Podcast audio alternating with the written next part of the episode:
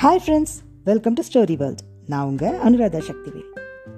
அருமையான கதை ஒன்று படித்தேங்க படிக்கும்போதே சினிமா பார்த்த மாதிரி இருந்தது.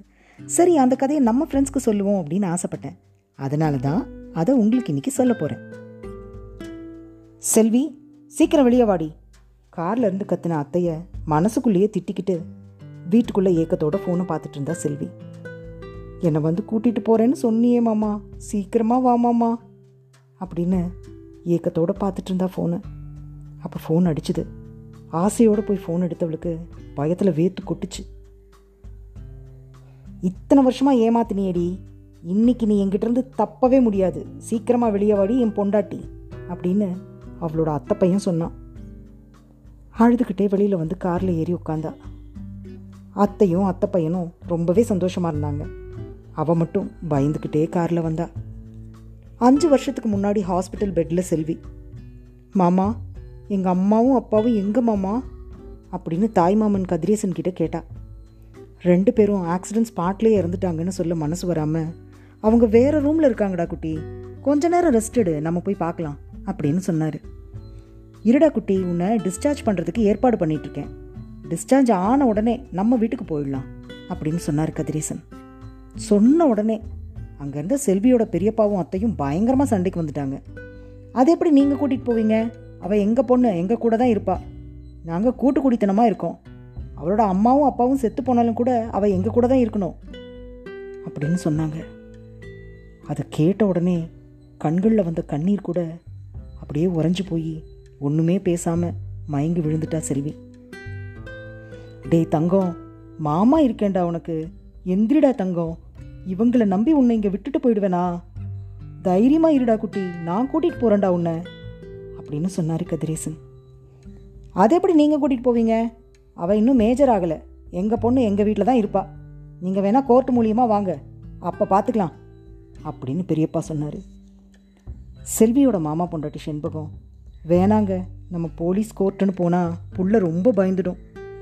அவள் ஏற்கனவே மனசு வ- மனசளவில் ரொம்பவே பயந்துட்டா. ரொம்ப பாதிக்கப்பட்டிருக்கா. இதில் நாம் வேற பிள்ளைய கஷ்டப்படுத்தணுமாங்க. இன்னும் ஒரு அஞ்சு வருஷம் தானே அவள் அவங்க கூடயே இருக்கட்டும். அதுக்கப்புறம் நாம் கூட்டிகிட்டு போகலாம் அப்போ அவங்க என்ன பண்ண முடியும்? அவங்களால ஒன்றும் பண்ண முடியாது அப்படின்னு சொன்னான். அது கேட்டுட்டு கதிரேசனும் மனைவி சொல்கிறது சரிதான் அப்படின்னு ஒத்துக்கிட்டு செல்வி தங்கம் தைரியமாக இருடா. நான் எப்போவும் உன்னை உங்கள் வீட்டை ரெண்டையும் பார்த்துட்டே தாண்டா இருப்பேன். கவனிச்சுக்கிட்டே தாண்டா இருப்பேன். உனக்கு ஏதாவது பிரச்சனைனா அடுத்த செகண்ட் மாமா அங்கே இருப்பேன்டா. நீ பயப்படாத. நான் கண்டிப்பாக உன்னை கவனிச்சுட்டு தான் இருப்பேன். அவங்களால உன்னை ஒன்றும் பண்ண முடியாதுடா. நீ தைரியமாக இரு. மாமா இருக்கேன் உனக்கு அப்படின்னு சொல்லிட்டு கதிரேசனும் செண்பகமும் வெளியே வந்துட்டாங்க. அவங்க ரெண்டு பேரும் கிளம்புன உடனே மற்ற எல்லாருமே அங்கேருந்து வெளியே போயிட்டாங்க. அப்போ செல்வியோட க்ளோஸ் ஃப்ரெண்ட் அவளோட மாமா பையன் செல்வம் வந்தான். அவன் பக்கத்தில் உட்காந்து செல்வி நீ ஒன்றும் பயப்படாத. நாங்கெல்லாம் இருக்கோம்ல. நாங்கள் பார்த்துக்கோம் உன்னை. பயப்படாதம்மா அப்படின்னு சொல்லிட்டு இந்தா இதை யாருக்கும் தெரியாமல் பத்திரமா வச்சுக்கோ. அப்பப்போ எங்கள் கூட பேசு அப்படின்னு ஒரு செல்ஃபோனை கொடுத்தான். இன்னும் அஞ்சு வருஷம் தானே. அப்புறம் உன்னை அவங்க இருந்து இந்த மாமன் தூக்கிட்டே போயிடுவேன். நீ கவலைப்படாத அப்படின்னு சொல்லிட்டு அவளோட கண்ணீரை தொடச்சி விட்டுட்டு கிளம்புனான். செல்வம் பேசினது அவளுக்கு கொஞ்சம் தெம்பாக இருந்தது. டிஸ்சார்ஜ் ஆகி வீட்டுக்கு போனோடனே செல்வியை எல்லாரும் கொடுமைப்படுத்த ஆரம்பிச்சிட்டாங்க. அவளுக்கு அந்த வீட்டில் இருந்த ஒரே சப்போர்ட் அவளோட பெரியப்பா பொண்ணு மட்டும்தான். அத்தை பையன் எப்போ பார்த்தாலும் அவகிட்ட வம்பு பண்ணிக்கிட்டே இருப்பான். அவனுக்கு அவளை கல்யாணம் பண்ணிக்கணும்னு ஆசை. ஆனால் செல்விக்கு அவனை கண்டாவே பிடிக்காது. அப்பவும் அவளை தொல்லை பண்ணிக்கிட்டே தான் இருப்பான். இப்படியே அஞ்சு வருஷம் ஓடிப்போச்சு. அவளோட பதினெட்டாவது பர்த்டே வந்தது. அதுக்கு இன்னும் ஒரே ஒரு வாரம் தான் இருக்குது அப்போ ஒரு நாள் அத்தையும் பெரியப்பாவும் பேசிட்டு இருந்ததை செல்வி ஜன்னல் பக்கத்துல இருந்து கேட்டா. அண்ணா செல்விக்கு பதினெட்டு வயசு ஆக போகுது. இனிமே நாம ரொம்ப கவனமா இருக்கணும். இல்லைன்னா அவளை அந்த கதிரேசன் கூட்டிட்டு போயிடுவான். இல்லைம்மா அதுக்கெல்லாம் நான் விடுவேனா?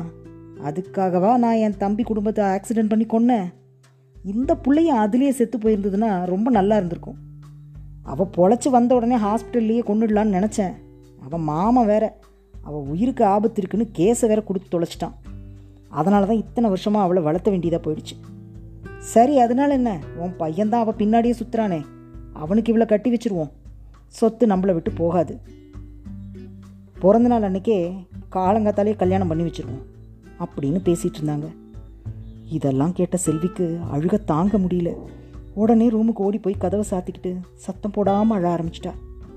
நைட்டு பதினோரு மணி வரைக்கும் காத்துக்கிட்டு இருந்தவ பதினோரு மணி ஆன உடனே பாத்ரூம்குள்ளே போய் செல்வத்துக்கு கால் பண்ணா. சொல்லு செல்வி அப்படின்னு அவனோட குரலை கேட்ட உடனே மாமான்னு அழ ஆரம்பிச்சிட்டா. ஏம்மா ஏன் அழற? நான் இப்போவே அங்கே வரட்டுமா? இல்லை மாமா நீ இங்கே வர வேணாம். அவள் அழுதுகிட்டே பேசின சத்தம் கேட்ட உடனே கதிரேசன் ஃபோனை வாங்கி என்னடா தங்கம்? அந்த பொறுக்கி பையனுக்கு வாங்கினது பத்துலையா? இன்னும் வம்பு பண்ணுறானா அவங்கிட்ட அப்படின்னு கேட்டார். உடனே மாமா நீங்கள் செஞ்ச வேலை தானே அது? அவன் கீழே விழுந்து கையை உடச்சிக்கிட்டேன்னு வீட்டில் சொன்னான் சூப்பர் மாமா. என்னோட முத்தம் பறந்து வருது பாருங்க அப்படியே பிடிச்சிக்கோங்க. அப்படின்னு அவள் சந்தோஷமாக சிரிச்சிட்டு பேசின உடனே இப்படி தாண்டா தங்கம் என் தங்க குட்டி சிரிக்கணும்? எப்பயும் இப்படி சிரிச்சுக்கிட்டே இருக்கணும்டா மயில். அப்படின்னு சொன்னார். அப்போ ஃபோனை வாங்கி கொடுங்கப்பா அவள் என்ன சொல்ல வந்தான்னு கேட்கலாம் அப்படின்னு செல்வம் சொன்னான் செல்வி நீ சொல்லுமா என்ன பிரச்சனை? மாமா நாம் நினச்சதை விட அவங்க ரொம்ப கெட்டவங்களாக இருக்காங்க மாமா. சொத்துக்காக அம்மாவையும் அப்பாவையும் அவங்க தான் மாமா கொலை பண்ணியிருக்காங்க. இப்போ என்னோடய பர்த்டே அன்னைக்கு காலையிலேயே அந்த பொறுக்கி பையனுக்கும் எனக்கும் கல்யாணம் பண்ணுறதா பேசிக்கிறாங்க மாமா. அப்படின்னு சொன்னான் இதெல்லாம் கேட்ட உடனே கதிரேசனுக்கு கோபம் பயங்கரமாக வந்துருச்சு. என் தங்கச்சியை கொண்ட அந்த நாயை நான் சும்மா விட மாட்டேன். இப்போவே வர்றேன் நான் அப்படின்னு சொன்னார். இல்லை மாமா அவசரப்படாதீங்க. நம்ம இப்போ தான் கவனமாக இருக்கணும். செல்வம் மாமா நீங்கள் சொல்லுங்கள் என்ன பண்ணலாம்? செல்வம் ஒரு ஐடியா சொன்னான். அதை கேட்டுட்டு அவளும் கொஞ்சம் தெம்பா தைரியமாக ஃபோனை கட் பண்ணான். அடுத்த நாள் பெரியப்பா செல்வி கிட்ட ரொம்ப அன்பாக பேச வந்தார். செல்வி கண்ணு நீ என் தம்பி பொண்ணு இல்லடா. என் பொண்ணு மாதிரி தான் உனக்கு உன் பர்த்டே அன்னைக்கு கல்யாணம் ஏற்பாடு பண்ணியிருக்கேன். நீ என்னடா சொல்கிற பெரியப்பா நீங்கள் என்ன சொன்னாலும் எனக்கு சம்மதம் தான் ஆனால் நான் கேட்குற கேள்விக்கு மட்டும் பதில் சொல்லுங்கள் சொல்லுடா தங்கம். என்ன கேளு. ஏன் பெரியப்பா எங்கள் அம்மாவையும் அப்பாவையும் கொன்னீங்க? நீங்களும் அத்தையும் பேசிகிட்டு இருந்ததை நான் கேட்டுட்டேன். உடனே அவருக்கு பயங்கரமாக கோபம் வந்துருச்சு. பெல்ட்டை எடுத்து செல்வியை பயங்கரமாக அடிக்க ஆரம்பிச்சிட்டாரு. ஆமாடி நான் தான் உங்கள் அப்பனையும் ஆத்தாலையும் கொன்னேன். இப்போ என்னங்கிற? உன்னால் என்ன செய்ய முடியும்? உன்னையும் கொண்டிருப்பேன் உன் மாமன் இல்லைனா அவன் வேற உன் உசுருக்கு ஆபத்துன்னு கேஸை கொடுத்து வச்சிட்டான். அதனால் நீ தப்பிச்ச. இல்லைனா உன்னையும் அப்போவே போட்டு தள்ளியிருப்பேன். அவரோட கை வலிக்கிற வரைக்கும் அடிச்சிட்டு போயிட்டாரு. அதுக்கப்புறம் செல்வி அவள் எடுத்த அந்த வீடியோவை செல்வத்துக்கு அனுப்புனான் இது எல்லாத்தையும் நினச்சி பார்த்துக்கிட்டே மணமேடையில் உட்காந்துருந்த செல்வி கழுத்தில் தாலியை கட்டுற அந்த நேரத்தில் சினிமாவில் வர்ற மாதிரி நிறுத்துங்க அப்படின்னு ஒரு சத்தம். செல்வம் தான் அது. செல்விக்கு என்ன கல்யாணம் செஞ்சுக்க தான் விருப்பம். இந்த கல்யாணத்தில் அவளுக்கு விருப்பமே இல்லை. இந்த கல்யாணத்தை நிறுத்துங்க முதல்ல அப்படின்னு அவன் சொல்லிட்டு இருக்கும்போதே செல்வி எந்திரிச்சா. கையை பிடிச்சி இழுத்த அத்தை பையனை கண்ணம் கண்ணமாக அரைஞ்சா.